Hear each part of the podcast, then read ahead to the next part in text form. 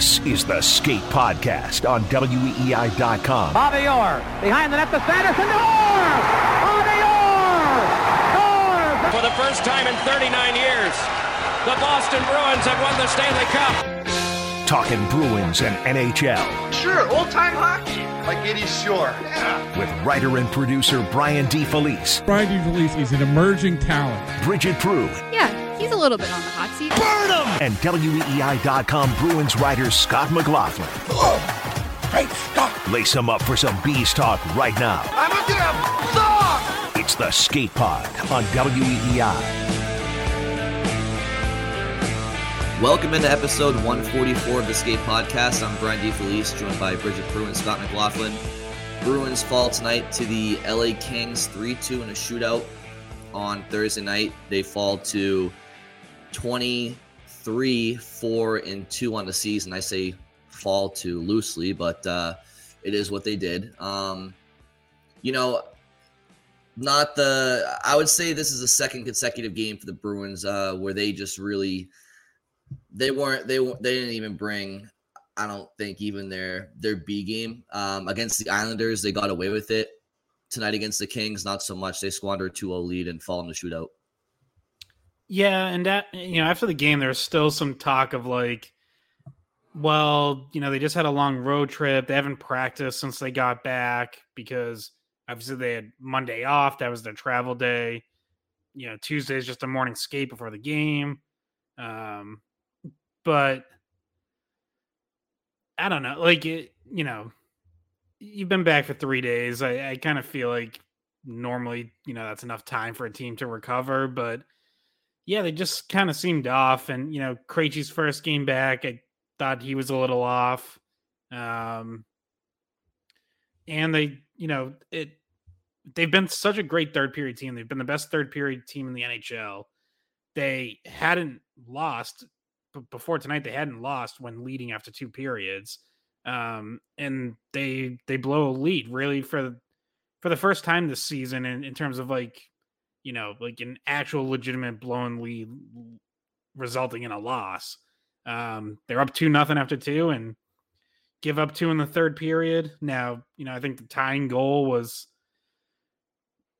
probably shouldn't have really happened because the penalty the first it happens on a five on three, and the first penalty call on Clifton wasn't a penalty. It was, I mean, it was a nudge, a shove, and um, Phillip Danault went down very easy and got the call, and then Carlo gets a tripping call like almost right off the face off to give. It was seven Kings, seconds later. Yeah, to give the Kings an extended five on three.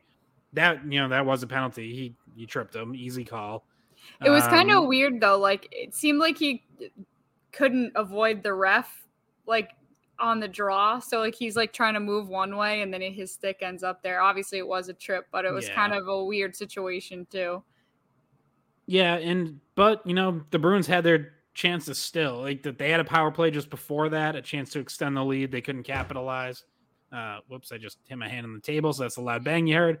Uh, and then they get a, another power they get another power play right at the end of regulation that carries into overtime, and they can't capitalize on that either. So, you know, still even with blowing the lead, had chances, but uh end up falling in the shootout, which you know we know is kind of just a crapshoot once you get there. And which, uh, by the way, their first two first two shooters scored. Coyle and DeBrusk yeah. both scored right off the bat, and then uh but two goals from both of their first scorers too. So um, their first shooters. So it, I was kind of like, oh, okay, well, this is kind of what Montgomery is saying. Like, Coyle goes first, he scores, you have the momentum, and then DeBrusk scores. And but after that, it just kind of went downhill because then they, when it's tied again, and you keep seeing guys miss and miss and miss, you know, it's not, it's probably not going your way for much longer.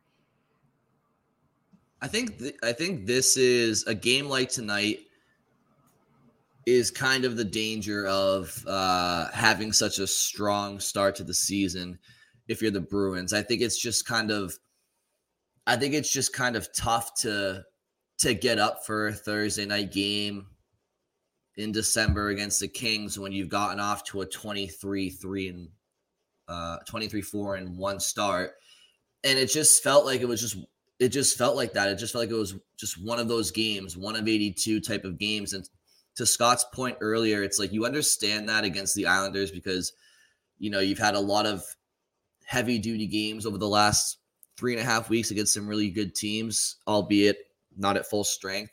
But you've you've traveled out to to Denver and Arizona and Las Vegas, um, and you know you come back home and you play a pretty stingy Islanders team, and it, that one's understandable. Like you know, and they've still found a way to win.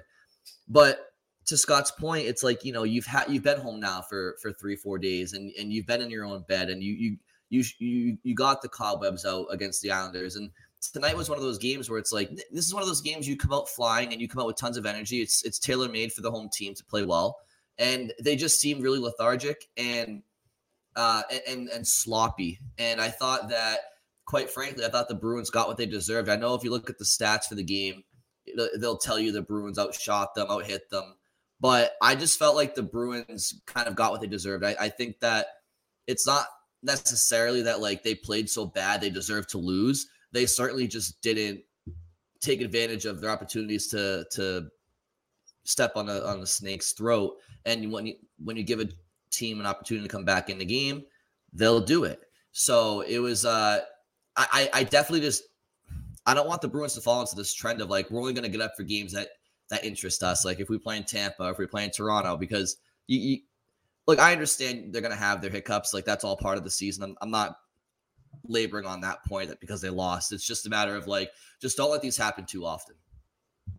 Yeah, and and after the game, uh, Montgomery said he sensed frustration on the bench. Uh, some of the players in the locker room kind of said something similar, or you know, it was and like Marchand, it was obviously visible. He ended up taking three penalties, I believe, and uh, you know, a couple of them were just like clear retaliation or you know getting into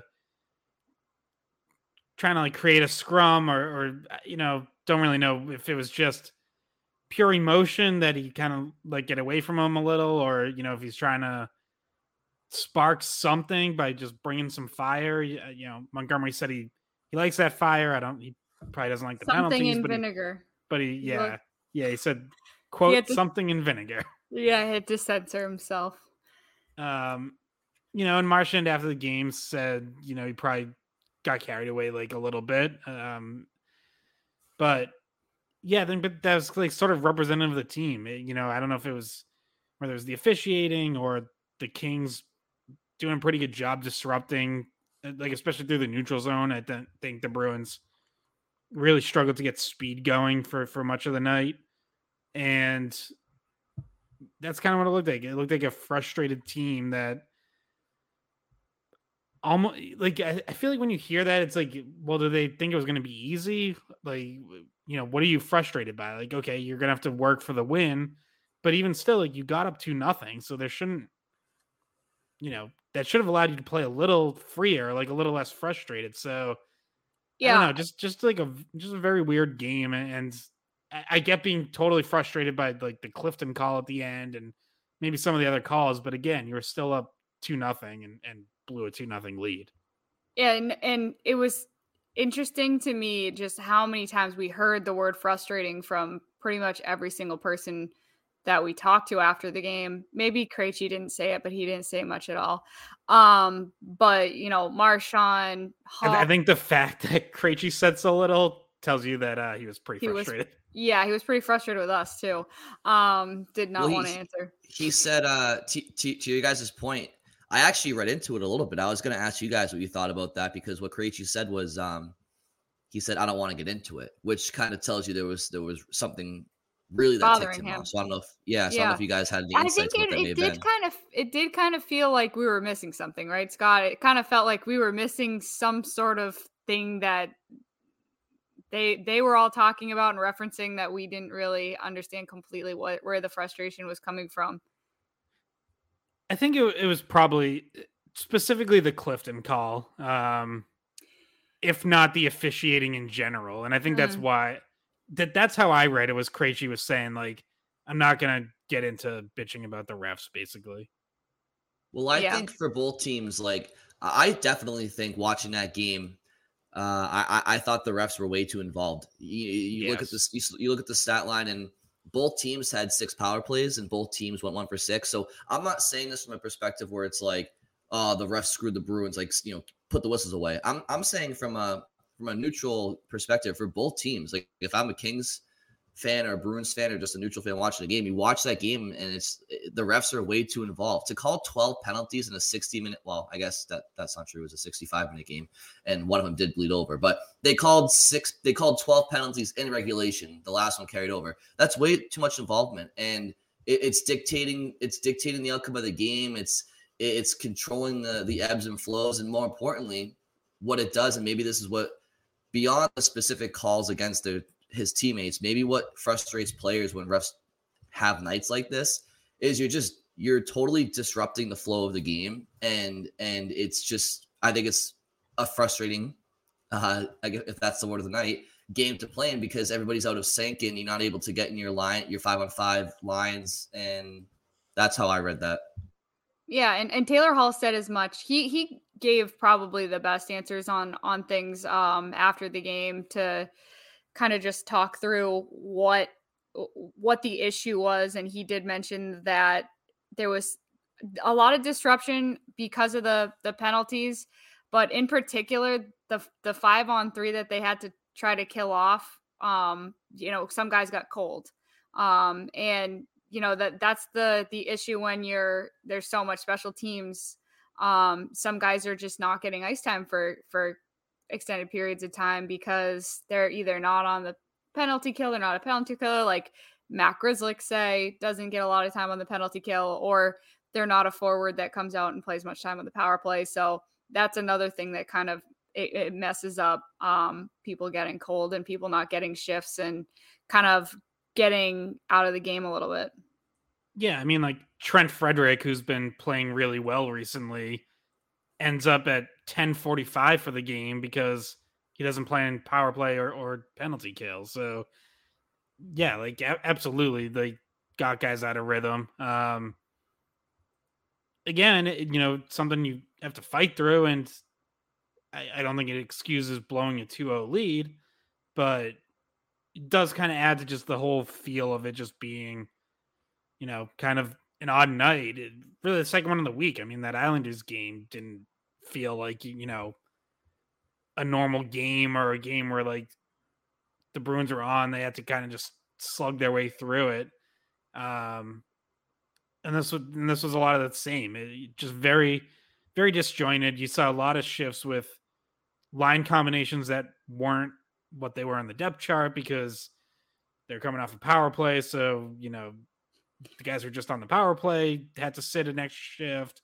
I, they're coming I off a penalty kill, and the guys who were killing the penalty, you know, miss a shift. Like just I'm pretty sure I saw Nosek out there with like Hall and Pastrnak at one point in time, and I was like, I don't know what's going on yeah. with this, but um, that was after one of the penalties. So yeah, it, it, definitely disrupted the lines and and something something that when we talked to Marchand, I want to get your opinion on this.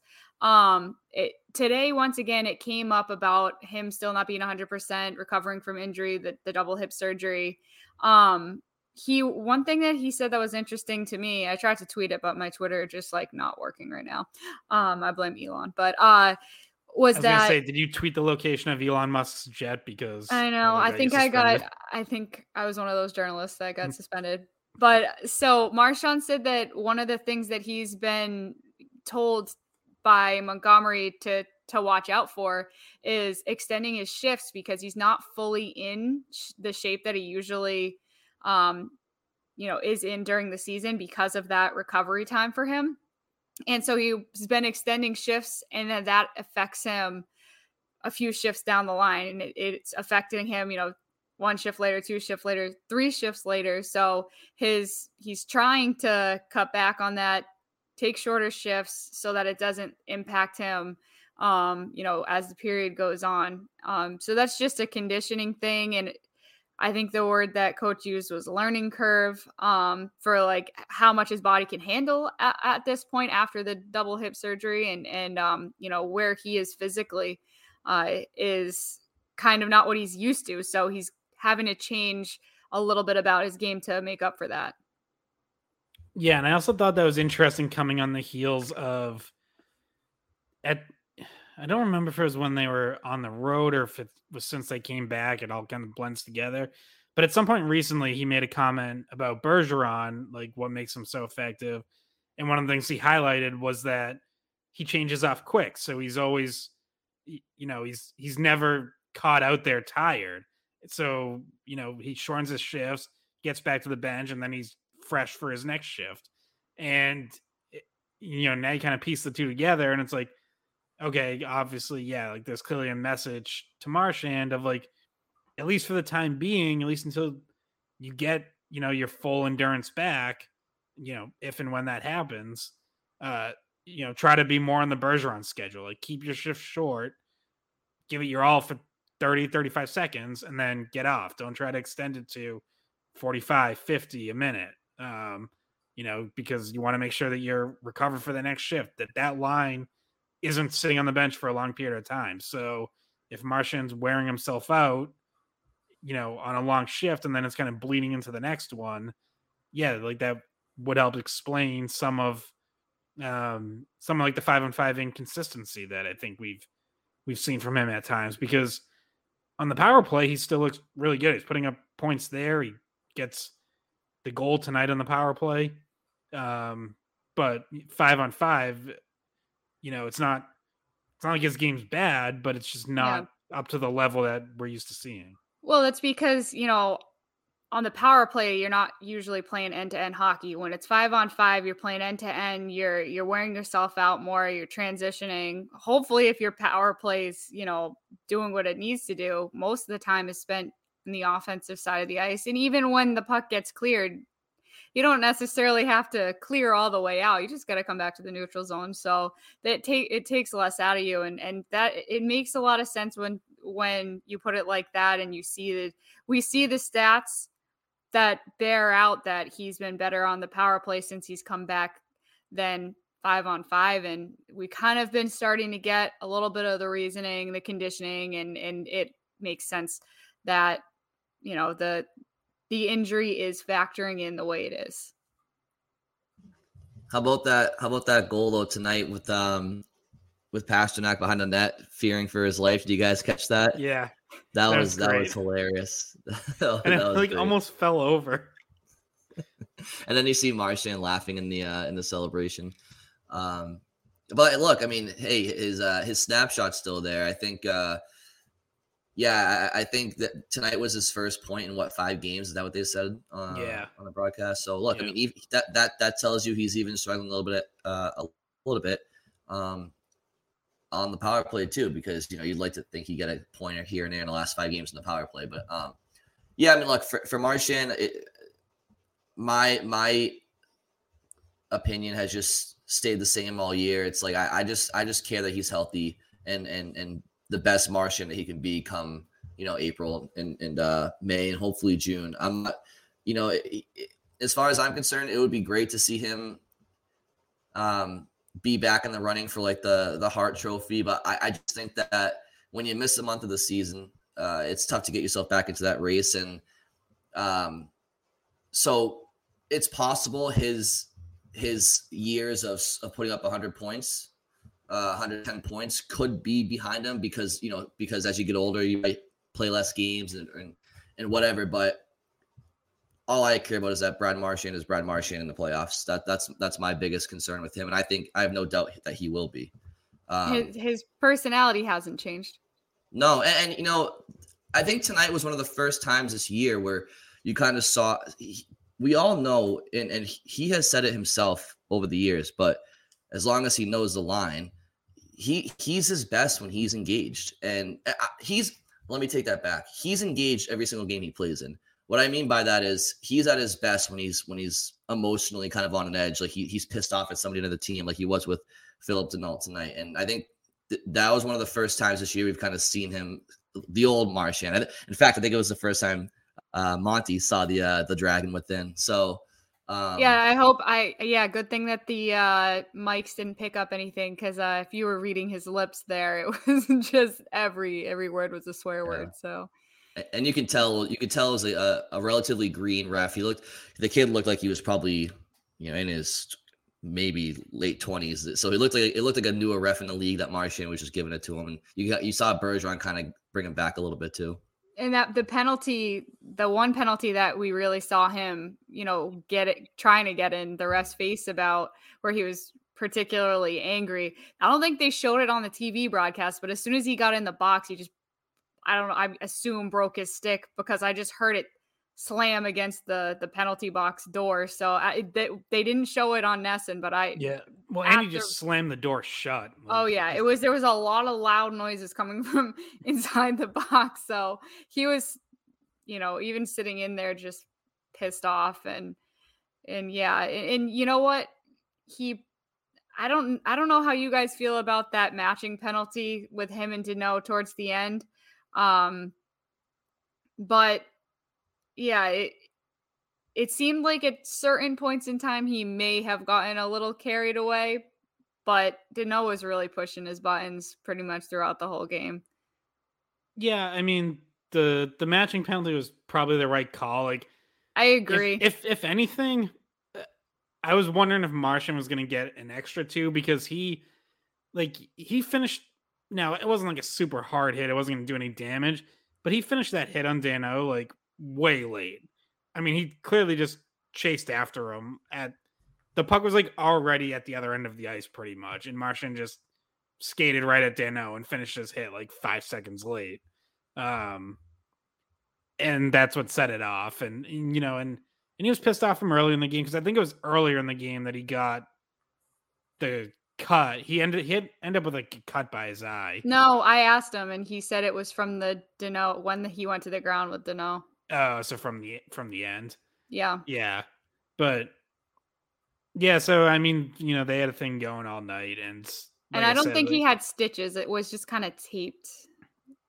Just, yeah, it was almost like like a clarity. butterfly stitch or something like that. Yeah, yeah, it didn't look like a real stitch, but it was kind of, and it was right. It was in a dangerous spot though. It was right on the corner of his eye, like literally where your eyelashes stop. That was right exactly where it was. Um, it looked like it was, you know, almost an injury to the eye, which would have been a lot worse, obviously. Um, my guess is it was from his visor hit when his head hit the ice and his visor hit the ice. But he said he didn't know exactly how it happened, but it happened during when him and Danault went on the went to the ice. And Montgomery said he thought maybe um, Danault pushed his face into the ice, but Marchand said he doesn't even remember. He was just angry, and that was. I mean, he was, was he was certainly the the initiator and the aggressor in that situation, and you know, it was it wasn't like like he was annoyed. I mean, he had he had taken two mono frustrated mono, even. Yeah, yeah. I should I should have gone with that. Um, I mean, he he took two minor penalties earlier in the game. The first one, I mean, look when when you have a puck that's up for grabs, it looks like an NBA you know center court toss up you you know if you're gonna you're gonna cross check a guy in the back whether it was malicious or not like it's the entire arena is looking at that situation so there's no hiding from it and so that was a stupid yeah, penalty it, that was an offensive zone penalty as well yeah it was yeah but it was just it, it was obviously going to be called um but the one in the third period i think it was or i think it was the third period where you know he, he was pissed off because he thought the guy was chicken winging him and you know he probably was. I think it was I think it was Kevin Fiala. He he he was, but you know it's he he, he was definitely uh, his temperament wasn't at its best tonight. But uh, well, yeah. I, I want to pose this question then because Marchand played the full sixty with that kind of emotion, but what guys do you think played a full 60 minutes and what guys do you think just really you know kind of disappeared or d- didn't have it didn't have that full 60 minute effort um. Well, I mean, I mentioned him earlier, but I thought it was an off night for Krejci. You know, I I don't know about effort wise. I just thought first game back, um, he seemed off. And it's not like he missed a ton of time. It was what two two games, mm-hmm. but you know, even like down to only winning two of the ten faceoffs he took. Um, you know, I thought there were shifts where he was barely noticeable, quite frankly and so that that's oh. that'd be oh. like the first one that comes to mind for yeah, me. Yeah, and, and there was eh, an all forward power play at the end of regulation. Montgomery threw Krejci out there instead of McAvoy, and then the puck. I don't know if the puck just was really bouncing and popped over his stick, but he, I feel like McAvoy holds that in at the point, um, but Krejci didn't, and that might just have been the bounce, and but that killed off a lot of the time they had at the end of the period on the power play at the very end of regulation. Well, I've I've been on record with you guys. I'm not a fan of that look. I don't like I don't like the all forward power play. It just doesn't do it for me. Um, but I will say tonight I wasn't as opposed to it because to answer your your question, Bridget, one player in my opinion who I just didn't think had their game at all tonight was McAvoy. Um, you know, I thought he was chasing the game a little bit. Now look, he's gonna have a handful of off games an entire season, so I'm not going to harp on him. But just to answer the question of who I thought just played a little bit less than you know their capabilities tonight, I, th- I thought he struggled. I thought clearly he uh he wasn't he wasn't quarterback in the power play very crisp um as he usually does, and you know that first that first power play unit as as dangerous as they are when they're set up in the ozone, I just they just they're lacking uh, simplicity and they're lacking effectiveness on their uh, in their zone entries and on the man advantage. And you you watch the second unit, the second power play unit, and the combination of Lindholm, Zacha, and Taylor Hall, whichever one of them is is entering the offensive zone in the power play, they they enter the ozone with ease on their in their power play unit. So I'm not sure if Montgomery should maybe put Hall in the first unit for DeBrusk or maybe put Zach on that for I don't know, but that first unit struggles getting into the offensive zone. But not to go off on a, on a power play tangent, but I thought I thought McAvoy struggled. So tonight was the one night where I was kind of like, oh, McAvoy doesn't like himself. He was I think he had like two giveaways. He wasn't I think he had one hit minus one. So I was okay with him not being on the ice in that situation, but maybe Lindholm. Yeah, and that that first Kings goal too, like McAvoy was like he was in position, but kind of gets caught in between where the rebound sort of bounces away from him and he's not mm-hmm. able to tie up uh Kempe's stick and you know just ends up sort of stuck there. Um yeah, the to your point on the power play, like there was one in, entry in particular st- stood out where like Pastrnak actually gets in the zone, then pulls up, passes back to McAvoy, but McAvoy's going the opposite direction and it's right out of the zone. And it's like it, it feels like they're just overcomplicating, especially with like the passes right around the line or or right when they pull up. There was another one where um I think Pastrnak came over the line or the puck came over to Pastrnak for an entry and like Bergeron was right next to him and Pastrnak could have just held on to the puck, but instead say like flips it ahead for Bergeron, but Bergeron wasn't moving forward, like he was just standing at the point. And it's like they're just off. Like they, they're there just was, there was they're also, not on the same page. Like guys are, you know, whoever the guy who has the puck on a stick is thinking one thing, and the other guy's not going where he thought he was going, and it's like, all right, like you practice this stuff, like that that you know shouldn't be, you know, when in doubt, just just hold on to the puck or send it hard around the boards. Like enough of the enough of the cute little short passes at the blue line that aren't doing anything. There was a point where Hall pa- was trying to make a pass like through the slot to Pastrnak, and Pastrnak started changing out, and it was just like, okay, well, he's not there anymore. Um, he's leaving. He's he's at the end of his shift, and he's and he's on his way out. But um, to stick to you know McAvoy in the defense, I have two questions um that I want to pose to you guys for the defense. Um, obviously, before the game, there was kind of a will he, won't he play with Hampus Lindholm. So, to touch on that a little bit, um, he felt sick in the morning um, at, at morning skate, was listed as a game time decision. I saw Jakub Zboril up on the ninth floor getting M&Ms because we were both getting M&Ms. And um, not to rat him out, but I mean M&Ms are good. Uh, and so I was like, okay, he's in a suit, like he's not playing. That means Lindholm must be playing. Then all of a sudden, like five minutes into warmups, we look down on the ice and Zboril's like came out late. And we're like, okay, maybe this is bad news for Lindholm. And like, why why have a guy that was in his suit on the ninth floor just, you know, enjoying his M&Ms go back down and and take warmups if he's not gonna play. But then lo and behold, Lindholm stays in. Uh, I'm not sure. We didn't get to talk to him. I requested him. I I think it would have been interesting to know like was he the one who made that decision um how he was feeling but either way Zboril doesn't get in the lineup Lindholm stays in what did you guys think of you know how he played I thought I thought he was okay um certainly not as bad there were a couple times where I felt like when he's really on his game like particularly on the breakout there were times where I was like all right if if Lindholm's 100%, this is a spot where he takes off and carries the puck in transition. And instead, he was like just kind of holding on to it and then looking for a pass. And it, it was like, I feel like that might be where, because he still played 22 minutes. It's not like, you know, it's not like he only played 15 minutes or something. So his minutes are still there. But there were moments where I was like, I wonder if he fully trusts himself to, mm-hmm. um, you know, to go as hard or or to outskate guys or fend off someone the, the way that he usually does. And you know, not to as far as the warm up stuff, I, I, I, to me that said that he was a legitimate game time decision where it was like, okay, he's feeling good enough, he's going to go out there, and then it's, uh, maybe he's not quite there. Like, let's get Zboril on just in case. Uncertainty with the yeah. whole Zboril having to go down and warm up yeah. situation. So I think it was like a true game time decision. And, and I'm sure he was pushing to play because no one likes to sit out.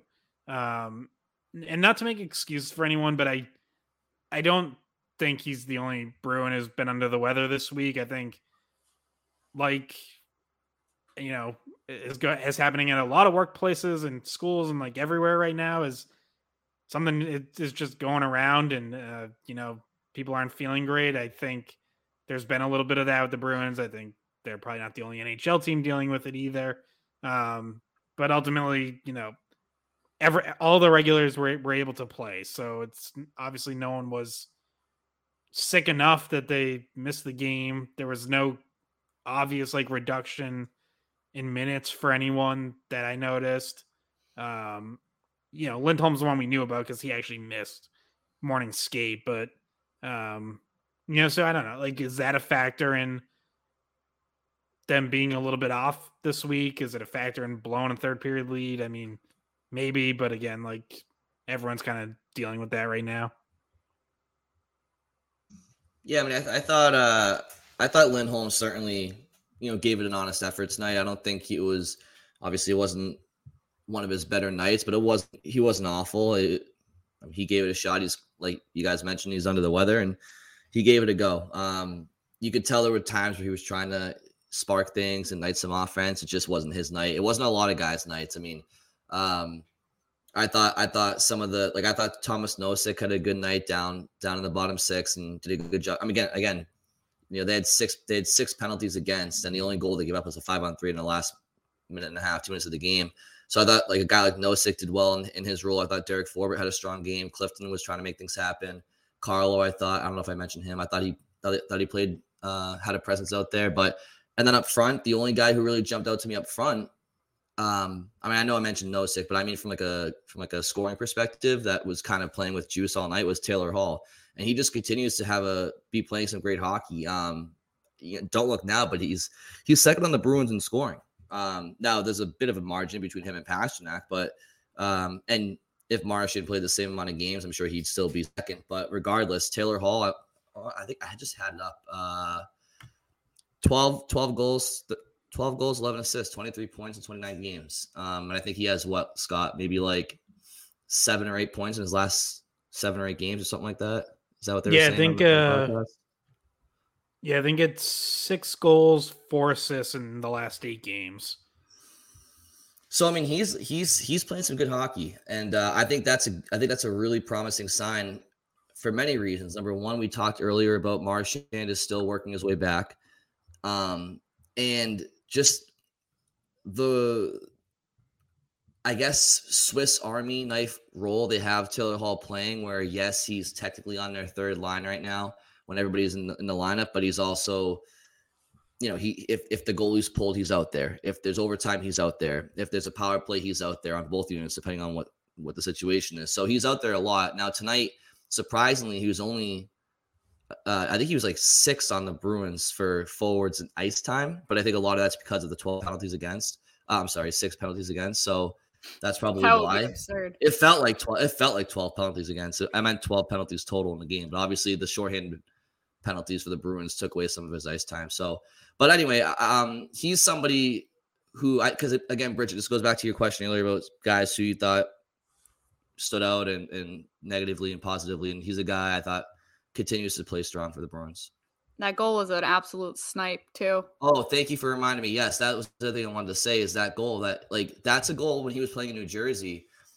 Now that was technically not a power play, but it was they it was an extra. It was extra. it was extra attacker goalie pulled with a delayed penalty in the second period, or first yes. period, second so, period, second period. So, um, thanks for reminding me, Bridgette. That that goal was very very reminiscent of a lot of goals he scored in Jersey when they had him on his strong side in the power play. And that shot right there just goes to exemplify again that he's playing with confidence. I'm sorry, you guys can take over. Yeah, and it's you know it's a spot that he doesn't really get to play in the power play much because obviously that side of the ice is Pastrnak's spot on the first unit, and then they like putting Krejci there on the second unit. So, um, but you know, obviously the, their power play moves around, and like he can still get some looks over there. You know, we see on the top unit, Pastrnak and Hall switch sides a lot. So you do wonder like if that's something that you you know look you should try to get him more on that second unit. But as we've said earlier, like the second unit's been doing pretty well anyways. So, um, but yeah, to, you know, he's he's been playing really well uh, in general for for a while now, and you know, had that little bit of a slow stretch earlier in the season, um, in you know, probably in part because of the the injury he had dealt with in preseason, uh, but is really rolling now and is just a, a huge asset no matter where he's playing. You know, we obviously we've covered what it means to have someone like that on the third line still producing like right now, not just the top six forward, but he's producing like a top liner. So, um, yeah, it's it's great, and, and they've needed it because, as we touched on, you know, some other guys aren't uh quite doing as much, especially at at five on five. So, you know, he's he's had to pick it up. Yeah, and someone someone we've talked about the last few episodes that um, has been really good five on five was Pavel Zacha. They reunite the Czech line with Krejci back, so they got Zacha, Krejci, Pastrnak together. I, Zacha had a few good plays in the first period, like one in one in particular that stuck out to me was he one of the defensemen for the Kings had the puck right above the crease and he um in front of his own net and Zacha lifted his stick and got a quick shot off. And like he was kind of playing a little bit of net front um, on the power play and at different points. And he kind of disappeared as the game went on. But he was one of the people who had an okay start. And then I felt like kind of disappeared a little. Yeah, he's a, he's a clever player. Uh, to to what you mentioned earlier about the stick lift and this and that. Uh, yeah, I, I, again, I think it just speaks to there was no flow in this game at even strength. I just think that you know, look at a guy like Nick Foligno, for example. Like he's sitting, he, he's riding pine for a lot of the game, and then they throw him out there on the goal on the goal line for a power play here and there, and it's like, well, how is he supposed to be effective? He hasn't gotten his legs going tonight. Um, so I'm not now Zacha, He plays in all situations. He did. They put him on a PK a little bit too, right, Zacha? Not really. Yeah. No. Oh, did they today? Yeah, he had 46 seconds, so that was probably just one, maybe two shifts. Yeah. yeah he's not like someone that really that's his main role there. Gets more I mean, power I think, play time. I think I think Krejci's struggling, guys. I think, uh, and Bridgette, to your to your point, like I think, I think Krejci being off his game, being back in the lineup tonight. I think, I don't mean this. I'm not trying to be mean, but like I think he kind of brought his line down a little bit. So I think Zacha was part of that. Uh Krejci yeah, wasn't really Krejci when you think about Krejci's role, uh, you know, he's a setup guy. So you're right. Like when your setup guy is a little bit off, you're you're not distributing that line, the puck's not being distributed the same way, and that leads to fewer chances. Well, and Zacha's really been more of a distributor this season too. And I know, you know, coming into the year, they wanted him to have a little bit more of a shoot first mentality, but like his shots per game basically been in line with his career average, or at least his averages the last few years. So it's not he really hasn't been shooting more. Um, you know, we mentioned I mentioned in the last podcast that he's had some bad luck when he is shooting. His shooting percentage is well below his career average. But what he's done best is setting guys up. And, you know, that he, he had a couple good setups again tonight. Uh, one was to Nosek, I think just coming off the bench, changing on for Krejci. And then, um, and that actually later in the game, he had a, a, to the point of like just disjointed shifts. He ended up on a shift with Nosek and Greer, and like they had a good offensive zone cycle going. Um, but yeah, it, it's an interesting dynamic because like obviously any line that Pastrnak's on, you're trying to get him the puck for shooting opportunities. But I feel like Krejci and Zacha both both want to be distributors, both want to pass more. It's like one of them's got to shoot more, and um, you know, I think that line has other issues. Like that's not the only reason that they're not quite clicking the way you would hope, but that dynamic does I think could be one of them. And I wonder, um, you know, I wonder when Montgomery tries something different. Like if if that doesn't change, if it's still if that line is still just kind of trying to funnel everything to Pastrnak, well, it become not that it's ever easy to cover Pastrnak, but teams can can clearly key on him in the offensive zone. So, uh, you know, you're going to need those other guys to to who should have more space and more opportunities to shoot to take advantage of it. Yeah, Brian, if you do have a point on that, or uh, okay, so two more things before we get going. Um, I only mentioned this because it was different than usual. Um, I don't know if it really affected the game all that much, but the D pairs were different for tonight's game. Uh, McAvoy Forbort was that top pair, Lindholm Clifton back together, and Grzelcyk Carlo. Um, I only mentioned that really just because that that Forbort McAvoy pair isn't something they've been going to a lot, um, and just wanted to bring it up. Yeah, definitely interesting when everybody's in the lineup that that that was kind of the uh the McAvoy pairing. Uh was did they did they mix and match throughout the game? I thought I saw I thought I saw Carlo and Forbort together at one point, but maybe that was a penalty well, that's, situation. That's a, pe- a, common penalty kill thing that they do. Okay, I wasn't sure if that was at five on five. I was looking at that, but there uh, wasn't a lot of five there on were, five. so that they they had two minutes together at five on five, but for the most part, he Montgomery tend to stick to the pairs that that Bridgette just mentioned. Yeah, I don't think it affected the game all that much. I just wanted to mention it just purely because Forbort McAvoy hasn't been a common thing. And my lat oh, did you have something? Yeah, Scott? no, yeah. So I th- and I think it was just it was an opportunity to, you know, when we talk about wanting everyone to be comfortable with everyone, like Forbort McAvoy was one that really hadn't been used yet. So you get an opportunity. You know, they're together in morning skate. Um, you know, I think the possibility that Lindholm might miss this game sort of opened up. And obviously, the easy one to go to would have been Grizzly McAvoy because they've played a ton together over the years. But maybe there's something about this matchup where Montgomery wanted, you know, the more defensive, bigger body next to McAvoy um, and sort of got that in his head. And then even though Lindholm played, decided to stick with it and see how it looked for a game. And you know that that they're fine. I mean, they were on the ice for that first Kings goal against, but as, as I said, like that was honestly probably more in McAvoy than anything because he just isn't able to get a stick to either the, the puck or to Kempe in front of the net.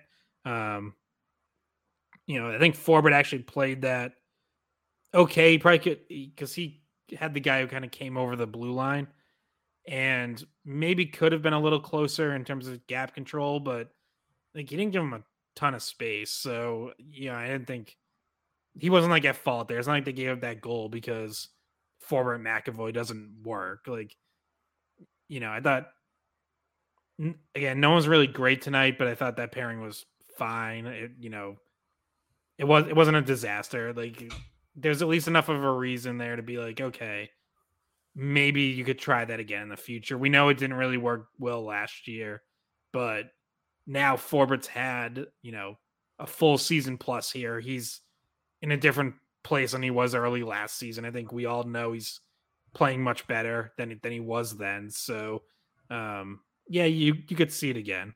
It's also different though too when you have like last year when it was McAvoy and Forbort, it was like, well, that's your top pair. But now you have Hampus Lindholm on your D corps as well. So it's not as like it's just it's just a different perception. Like I'm I'm I have no issue with Forbort playing with McAvoy here and there because you have Hampus Lindholm on a different pair. So it's it's just a bit of a different uh different look now. They're deeper, so it's it's it's okay now. Uh, one last thing we haven't touched on at all was goaltending. Um, so Ullmark back in net tonight. Uh, what did you guys think of him? I thought it was really good most of the game, you know, especially two periods. Um, I didn't. I mean, the the five on three, like whatever. It's a it's a five on three. Maybe could have been quicker getting across, but that's you know it's a seam pass. That's going to be a tough save all the time. Uh, the first goal, again, like yeah, you could nitpick and say maybe should have had better rebound control, but also, as I've already said, like McAvoy was there, so it's not, you know, you didn't. I don't know. It, it feels like nitpicking to try to put either goal on him. I thought he was mm-hmm. really solid for the most part. We're on the other side of the ice. Pheonix Copley uh, got beat clean twice on both of those shots. Um, I didn't think he was particularly good. Um, and Jack Edwards had a field day with uh, his name and and when he fell down behind the net, he uh, he went to go play a puck behind the net, and and Jack said, "Wait, let me find it. I wrote it down." Uh, he said he said Copley in Kenmore Square. He's falling down out of the bars so he was trying to make a reference to the T and him being drunk on his way to get on the train. so that was that, and he hated the fact that his name his name Pheonix is spelled not the right way, and he referenced that like three times. Gave me flashbacks to my time at BU. I mean, Jack's gonna jack, but like he's also just getting calls wrong. Like the the shootout, I, am trying to remember who it was for for the Kings. Um, whoever it was though, they came they came down just like clear as day, just like shot it in, and like Jack set Jack thought Ullmark saved it and called it like that until even as the guy's going through the the, the bench fist pounding his, his, his teammates, he's like still saying it was a save by Ullmark. Like, what are you talking? I think it was the Kempe goal, and I'm pretty sure it he called it that way because the crowd cheered. They reacted yeah. so wrong, and you don't usually see that. The crowd literally was cheering, and then they were like, "Oh, the, no, that I think him. the the crowd like missed both of the first two Kings goals in the shoot. The first one was like there was some cheering, and then I think people quickly realized it was in. Uh, yeah, that was Vilardi, and then to your point on Kempe, yeah, I think for like five good five seconds, like thousands of people in the garden thought that was a save, and it was like, it's true. Uh, nope, um, it was very confusing for everyone. One thing I wanted to mention to you guys before we got out of here was um, I think next time the Kings come to TD Garden, the Bruins better put an asterisk next to them on a schedule because they are a team that every time they come to the Garden, they play a full 60 plus. And this is not the first time that the Kings have come to Boston and done this. So a couple of years ago, there was like a second left on the clock, and and uh, Tyler Toffoli won the game against the Bruins off a, a face-off shot, like literally like a second left, not even a second left. The Kings won that game in the last second of the game. But more more ironic though. Remember remember uh, last last podcast I was previewing the game coming up and I was like the Bruins and the Kings had a really good game last year at the Garden and I think the Kings won in overtime whatever. So last year the Kings actually technically it was earlier this this calendar year, but last season the Kings tied the game two to two. Uh, Trevor Moore tied the game with like 40 seconds left. I was just looking at it on the box score to tie the game 2 2. Wait, you're you're telling me last year's Bruins gave up a goal in the final minute of a period? that was like the topic that... of like 10 articles in a row. Yeah, well, regardless, um, it's I, I, guess it makes the point even louder than that this year's Bruins did it again. But um, the Kings tied the game 2 2, final minute, win in overtime 3 2. Tonight, the Kings tied the game 2 2, like a minute and a half left, whatever it was and went in overtime 3-2 well shootout but so eerily similar uh games between these two teams at the garden in the last couple of years and every time they played the kings in boston except for that one time when they came back with Lucic and they were wearing like their gold jerseys the kings were wearing like their yellow and purple jerseys i think they I think they beat the Bruins like nine to one or something that game, but that was like the that was like the 2016 weird Bruins that they were kind of like not good, not bad, but I thought that was interesting though that it was kind of tonight played out very similar to last season's game here. So don't sleep on the Kings next time they come to Boston. Is my point for the Bruins. But yeah, anyway, one one last straight thought I had. I was reminded of it when you mentioned when you brought Ullmark up. So that's three straight starts for him. Swayman hasn't started since that rough game Friday night, and I'm assuming Swayman's going to start Saturday. You know, turnaround from Thursday night to a Saturday 1 p.m. game. I'm assuming that's going to be Swayman. But, you know, this is kind of what I touched on the last pod, which is like, all right, you know, yes, Ullmark isn't going to get exhausted yet, but you don't want to get in the habit of him starting three straight games all the time. Like, so I think Saturday is going to be an important start for Swayman. You're facing a weak opponent in Columbus. Should be a win. Should be a fairly easy time. You know, a good game for Swayman to get on track. Um, but if he doesn't, like if he gives up a soft goal or two, then what? Then you, you sit him down for another week? Like, is he on the shelf until Christmas? Um, you know, the, you, it just kind of it can just become an uncomfortable situation. Obviously, you you hope you avoid that. You hope he plays well. He might only face 16 shots. Um, but he only faced 16 last Friday against Arizona. So uh, hopefully for the Bruins, uh, Saturday is a good opportunity for Swayman to bounce back because I think they they need him to have some confidence, and I think you know they need Jim Montgomery and goalie Bob to uh, to have some confidence in them so that they don't have to ride Ullmark uh, as much as they have at times this season to add some perspective to that matchup as well against Columbus. Columbus is in last in the Metro right now. Um, so just going in to that game, it's not like, you know, a lot of the times they're playing Ullmark in those better games, those um those matchups against teams that you know you think about like Colorado, Tampa Bay, and Swayman's been in there for Arizona and probably Columbus coming up Saturday. So we're talking about two different levels of teams. Um, so we'll see how he plays. And I think I mentioned this before, but sometimes when you play a lesser opponent, you play down to them. Uh, and when you don't feel like it's when when you don't feel like you're in a situation where you're like backs against the wall, maybe a little bit complacent. Um, not sure if that factors in at all to the way that Swayman's played against some of those lesser opponents this year. Well, Bridgette, you made a comment last episode that Swayman seems to always rise to the occasion. Mm-hmm. So if that's if that's the case, maybe they should just give him the start at Fenway. And no pressure there, right?